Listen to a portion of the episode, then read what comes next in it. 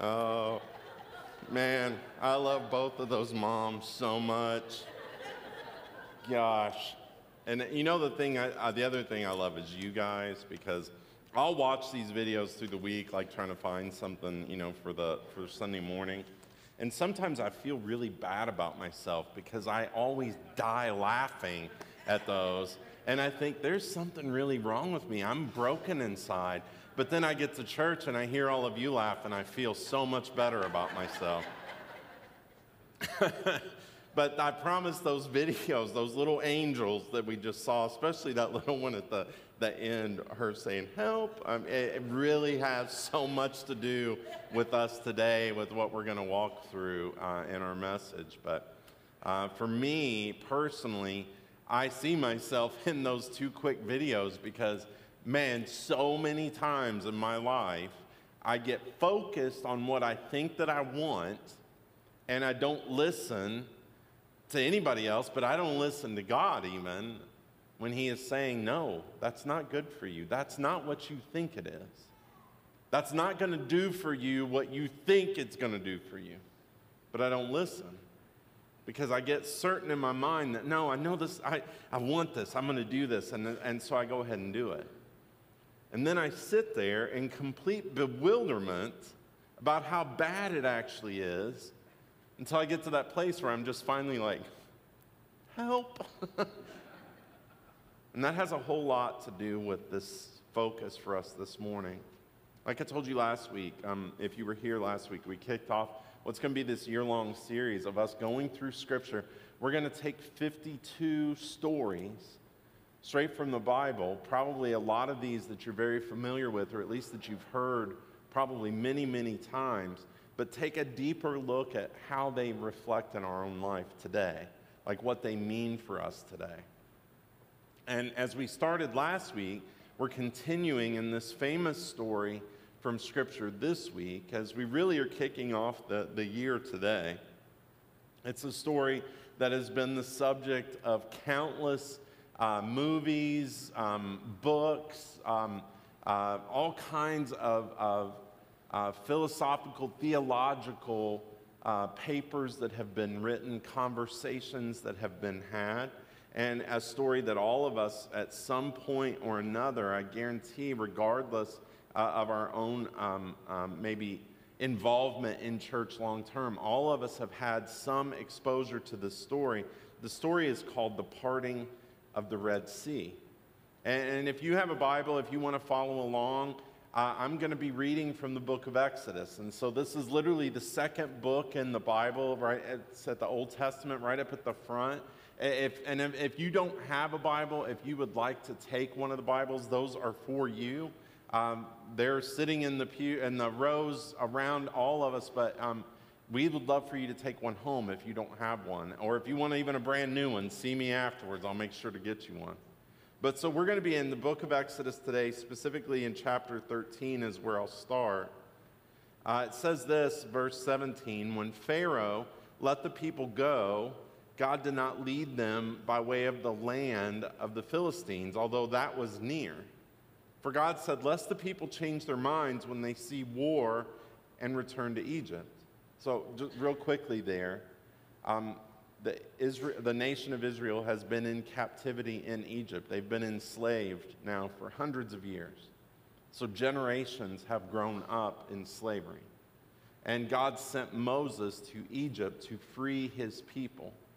And we see this that um, the quickest way out of Egypt back home was to go through another enemy territory.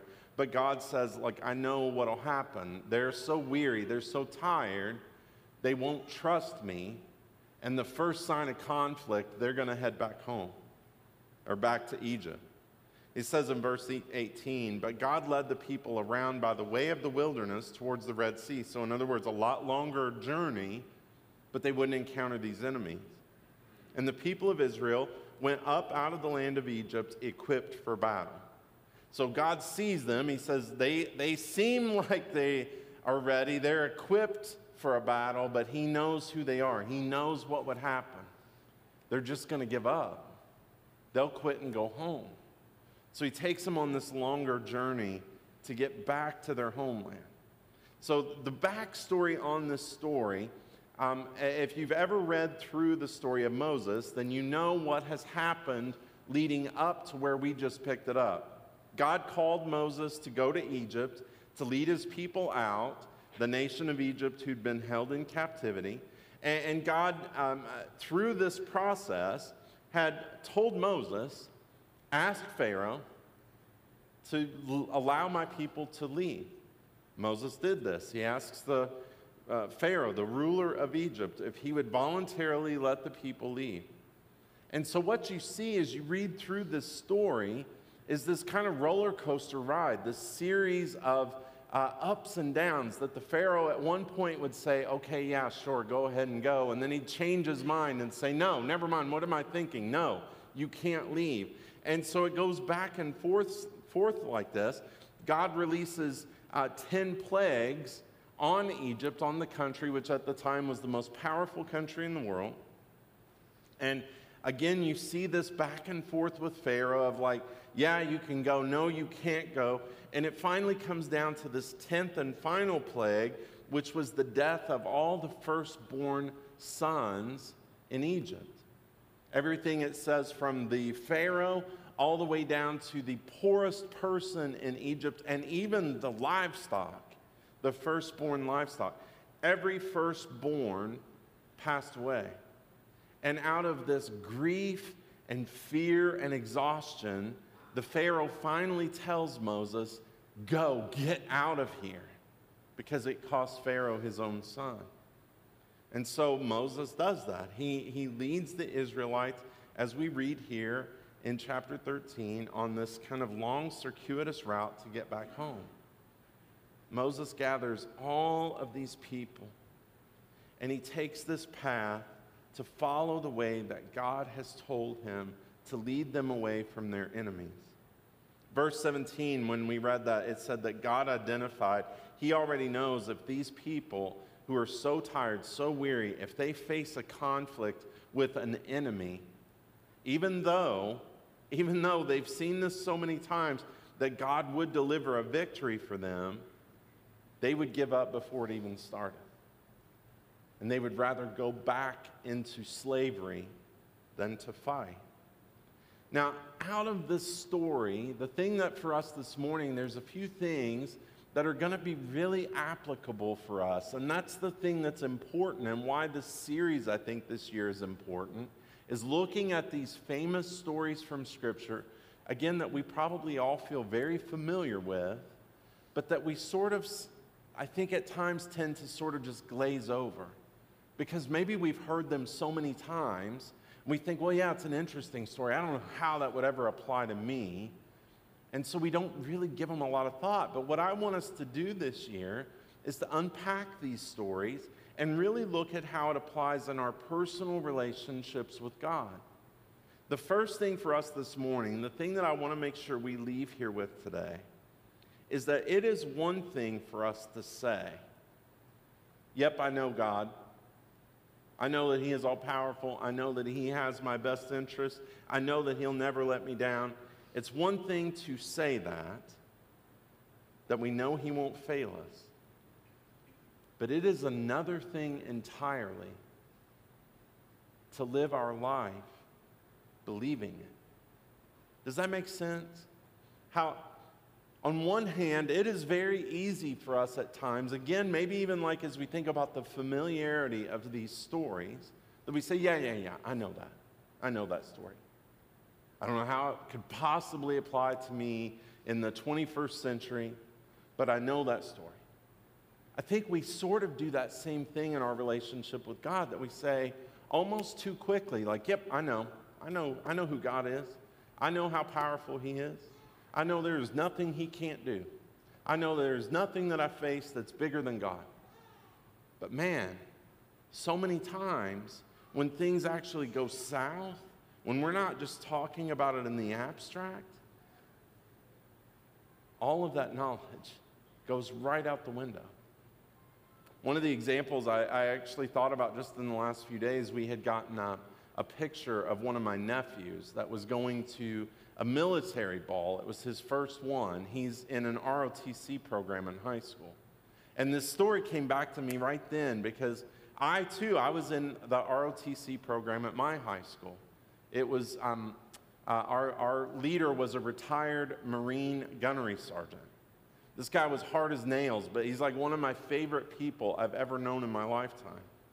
And part of the program that we were in was that in the summer of your junior and senior year, so two summers, you had the option if you wanted to. It was totally voluntary if you wanted to go, but you could go for two weeks to this mini boot camp with Sergeant Webb and, whoever else in our ROTC program.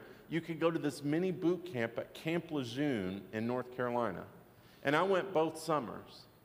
And I'll tell you, man, that, that first trip as a junior, man, you got to do all kinds of fun stuff. I mean, it was hard. I mean, it was a crazy, tough experience, but you got to do things, especially like 16 year old boys love doing. Like, you got to fire guns. You got, we even got to throw a hand grenade. Like, man, what were they thinking letting a 16 year old kid throw a hand grenade? I mean, I'm, I'm surprised I didn't throw the pin by accident, but but you know, you got to do all of this stuff. You got to spend a couple of nights camping out, like in the, the field and eating C rations, which are disgusting, but was awesome. You know, and it's like some of these were like World War II C rations, which tells you like those things literally last forever. I mean, we were like smoking cigarettes and eating chiclets out of these things. But it, it was such a good experience. And so as a senior, I went back and as a senior, you get to do even some bigger stuff, like they put you in a gas chamber and they make you take your mask off with the gas going. It was crazy. One of the things, though, that really came back to me this week was that they take you as kind of the graduation ceremony or towards the end of the camp. They take you to the base of a rappelling tower. It's probably 50, 60 feet tall, five stories, something like that. And, and at the base of this tower, they teach you how to get uh, harnessed up for a rappel. And they, they called it a fast rappel. That's what they were going to teach us, was how to get from the top of the tower to the bottom as quickly as possible. Well, not as quickly. I guess as quickly as possible would be free fall to your death. They did not want that. They made that clear. He, he the gunny sergeant, as he's helping us all get, you know, suited up and get the harnesses. He was double checking everything, showing us how to use the rope, showing us how that even on a descent as fast as we were going, that all you had to do was squeeze your hand together and you would stop instantly. I mean, he is going through all of this, and with the love and care uh, of, of every gunnery sergeant you've ever heard of in the Marines, he told us, he said, I promise you, none of you maggots will die today. You know, he tells us that in love, right? Mean, so at the bottom of this tower, we watch as he climbs to the top and demonstrates it and does this fast rappel from the top all the way to the bottom and just stops like on a dime, just inches from the bottom. And he says, All right, he gets unhooked and he's like, Now, all of you up to the top, and I want you back down here in 15 seconds or less. And so there is a lot of bravado happening as we are getting onto the, these stairs to start climbing. The bravado dies about halfway up. And as you get to the top of this tower, and they're running the, loop, the rope through the loop on your harness, the bravado has turned to hyperventilating. as you approach the edge, you're just begging somebody to push you off because you can't do it. All of us had seen him do it. He had explained it all in perfect detail. But as you stood at the top, it was a lot different experience than standing at the bottom. Now, if you're wondering, we did it. Like we, we, we actually did the fast rappel, made it all the way down. None of us died. None of us were even injured. I actually even got the fastest time down. At the end, they had told all of us, and I was first. I had the fastest time. And of course, you know, I'm kind of strutting around like, yeah, uh huh, number one. And of course, because the gunnery sergeant likes to build his maggots up, he comes over and he says to me, he was like, Rimmel, he's like, that was a pretty good job, but before you get too big of a head about this thing, just understand gravity had a whole lot to work with in you. It kind of hurts my feelings that you laughed at that, but he was right. I mean, it was like, I mean, I, I think the rope was smoking as I went down that thing. But I, I, I did go over the edge, I did survive it, and, and I understood in that moment that everything he had told us was exactly correct. The point of that story, though, is that for me, as we stood at the base of that tower, I believed every single thing he was telling us. And then, as I watched him do it,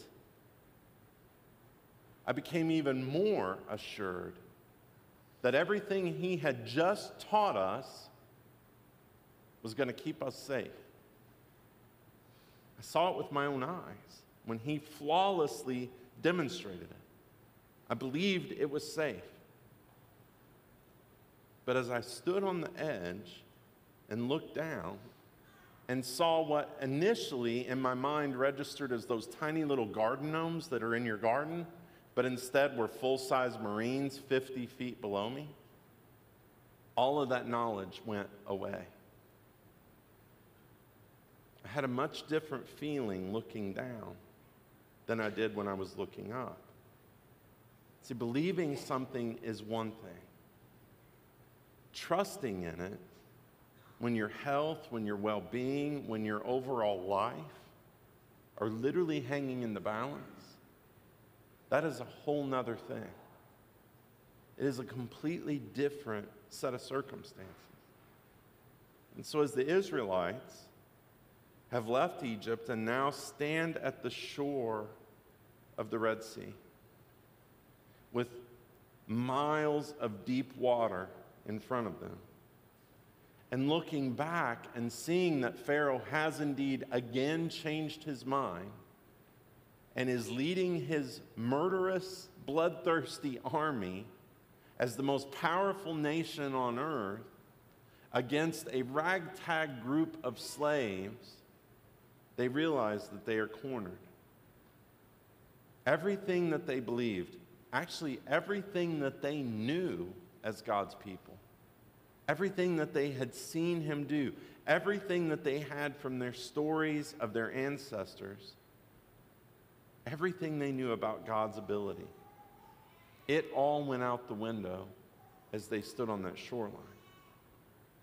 Let's pick this back up. I'm going to jump ahead a little bit, chapter 14 says, starting in verse 15, that the Lord said to Moses, Why do you cry to me?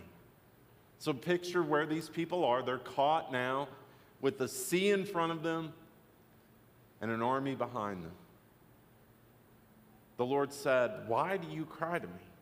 Tell the people of Israel to go forward. Lift up your staff, he's speaking to Moses. Stretch out your hand over the sea and divide it that the people of Israel may go through the sea on dry ground. Then Moses stretched out his hand over the sea, and the Lord drove the sea back by a strong east wind all night and made the sea dry land. And the waters were divided. And the people of Israel went into the midst of the sea on dry ground, the waters being a wall to them on their right hand and on their left. I want to pause again right there. I, I, first of all, would be somebody I would love to see what that looked like. I, I mean, we've all seen it in the movies. I mean, whether it's, you know, the, the Disney adaptation of it or um, the Charlton Heston version as Moses, like we've seen on movies and, uh, and media the pictures of what it might have looked like. But I, I honestly just can't even really get my head fully around it. I mean, did it look like walking into a hallway, except instead of drywall on both sides, that it was walls of water that were 80, 100 feet tall? I mean, could you look into the wall of water and see like fish swimming? I mean, would fish like come to the edge of this wall and like look back at you and like, what is going on? I mean, it had to have been such a surreal thing to step into that hall of water. Just like for me, maybe, standing at the top of that tower getting ready to rappel down, I have to imagine that taking those first few steps into that hallway were completely terrifying. Nobody had ever done this before. That leads to the second thing that, that I want to make sure that we have as a takeaway from here today. It's something that we cling to, that we remember. And that's that God always has a plan for you. He has it in everything that you face. In every moment of your life, God has a plan. But that does not mean that it is going to be an easy path for you to follow. I mean, here in this story, the Israelites are now shown this path forward, but they still had to step out in faith that those water walls would hold. And then, depending on the exact route of the crossing, wherever God had led them to the edge of the sea, they still had a long walk ahead of them across the seabed. I mean, I have to imagine that as they are making this trek, terrified about what they're seeing on either side of them, there had to have been some in that group, maybe all of them at some level, that are, are looking at this water and that they are starting to say themselves, My goodness, our God is so powerful and incredible, but honestly, if He's able to move trillions of gallons of water out of our way, couldn't He have just picked us up and instantly transported us back home? I mean, this God of miracles, couldn't He have just instantly, like, snapped His fingers and erased Egypt from the face of the map? Instead, He's told us. He's made a way for us. But we have to take it.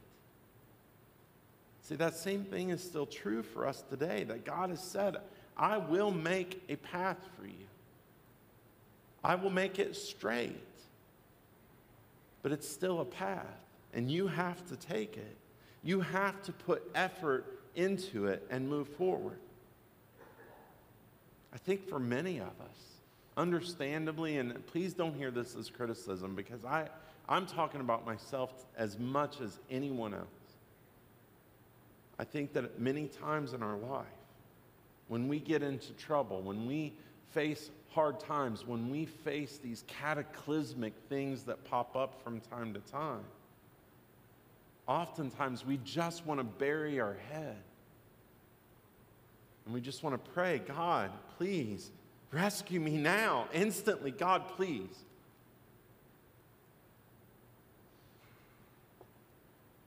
For me, every time in my life that that's been my approach, I have been disappointed. Because God typically, the way that He works, is that He provides the answer. He, he shows you the way out. He explains the rescue plan, He puts it in front of you. But you have to take steps to see it go into action. That takes us to the last part of the text that we're going to look at today. Back to verse 29, it says, The people of Israel walked on dry ground through the sea. Read, read that sentence one more time the people of Israel walked on dry ground through the sea. The waters being a wall to them on their right and on their left. Thus the Lord saved Israel that day from the hand of the Egyptians. And Israel saw the Egyptians dead on the seashore. Israel saw the great power that the Lord used against the Egyptians so the people feared the Lord and they believed in the Lord and in his servant Moses. They saw what the Lord did and they believed. honestly, with that kind of being the end of the, the red, the parting of the Red Sea, it kind of feels like that's like the, the wrap up at the end of a fairy tale, you know, like that happily ever after kind of ending. Like you expect for it to say right then, you know, that um, they, they lived happily ever after the end. Except, of course, if you know the story, that's not what it was at all. Regardless of how many times the people of Israel saw God show up and do something miraculously, they continually, again and again and again, time after time after time, would turn away from Him. They would ignore His commands. I think for us today, when we look at stories like this in Scripture, it is very easy to find ourselves in a place where we read it and we get frustrated. Maybe you've done this. Maybe you've read through the story of Moses and the people of Israel, and maybe you've felt that frustration as you read it because they see all of these amazing things, and yet, time and again, they would just go off on these weird tangents, making these terrible decisions. I think it's easy for us to, somewhere in our minds, as we read these things, to say, man, I can tell you right now, if I saw God create a path of dry ground in the middle of an ocean, I would never not believe. I, I, would be in a hundred percent. But that leads us to this final takeaway, I think, for us today as we contemplate this story and how it applies to us in our life. All of us, every single person that has drawn breath on this earth, all of us have seen God do amazing things, but we, ret- we turn away from Him very regularly. Now, you hear that, and maybe you kind of put yourself in the place we talked about last week that you say, Well, man, I've never had the privilege of seeing an ocean split in half. I've never seen a man raised from the dead. I never saw Jesus walk on water. I've never seen a healing of somebody that has like leprosy. But all of us, nevertheless, have seen God do so many amazing things. I can tell you for me, one of my earliest ones that I didn't think was possible is that somehow God healed the hearts of my mom, my sister, and me after the death of my dad. I didn't think that was possible. I definitely saw the miraculous in God leading Tara and I together. A wife that I have no right to have. And we've been married 28 years. I saw him, as many of you, in the miracle of birth, the birth of my two kids. As a pastor, I've had the privilege of sitting with families, sometimes at the bedside of someone in the hospital who it seemed like there was no hope. And yet, days later, got up and walked out. I see him every time I look around me. The beauty of nature, all around us. My kids, a lot of times, laugh at me or they, they call it my laugh cry because I'll be watching something. It might just be a nature program or like we were watching something last night about dogs, and man, it got me so choked up because I recognized the miracle that I was watching and what God has provided for us, even in something like a dog. I see the miracles of God in a little church here in Milford, Ohio, that is making a global impact in the lives of people all over the world. Whether it's feeding starving orphans in Liberia, where we've built an orphanage and a school, or providing a church now in Ukraine that we've been supporting this last year and a half, for refugees who have been uh, driven from their homes because of the war, to helping hundreds of impoverished families in Appalachia through Happy Church in Jackson, Kentucky, to now adopting another community in the southern part of Mexico that we are helping at risk children, to helping so many families right here in this community right around us. Through, through programs like Milford Miami Ministries or Whiz Kids. Man, we have a God who has never given up on us, that pursues us every day, that loves us so much that he gave us the greatest miracle of all, his son Jesus, who took our spot in punishment and sin and death to provide us with a life forever with him in a paradise that is beyond imagination. And yet, more times than I can count, in spite of all of these miracles, more times than I can count, I've lost sight of the God of miracles. So many times in my life that I gave up, or that I got sidetracked, or I turned away, or, or I fell from the path that He had laid out for me. Maybe you too are someone who loses sight of this God of miracles at times. Maybe you are someone too who forgets what it is that He has done, who loses sight of what He has still yet to do. Maybe you are that person, like me. We, we had something um, that we have for you today, and hopefully you got this as you came in, but it, it, if you didn't, get it as you leave. But it's just this little vial of, of blue water we had uh, a big group of volunteers that came in this past week and put these together for me. I'm so thankful for them. But what we wanted this to be was just as a reminder that you would hang this someplace, eh, maybe in your car or, or in the kitchen at home or your mirror in your bathroom where you get ready, someplace that you will put this that will be a reminder, to be reminded every time you see it, to live like you believe the God of miracles of the Bible does have you firmly in his grip. That you believe that he has a plan for you.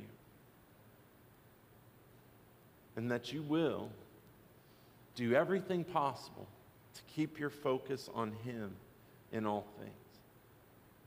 Because we truly have the God of miracles that is desiring to do a new work in us and through us and for us every day.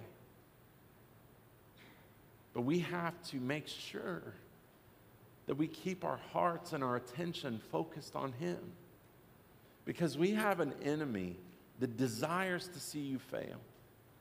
He desires to see you broken. He desires to see you lost. He desires to see you stay quiet and not tell your friends and your neighbors this good news.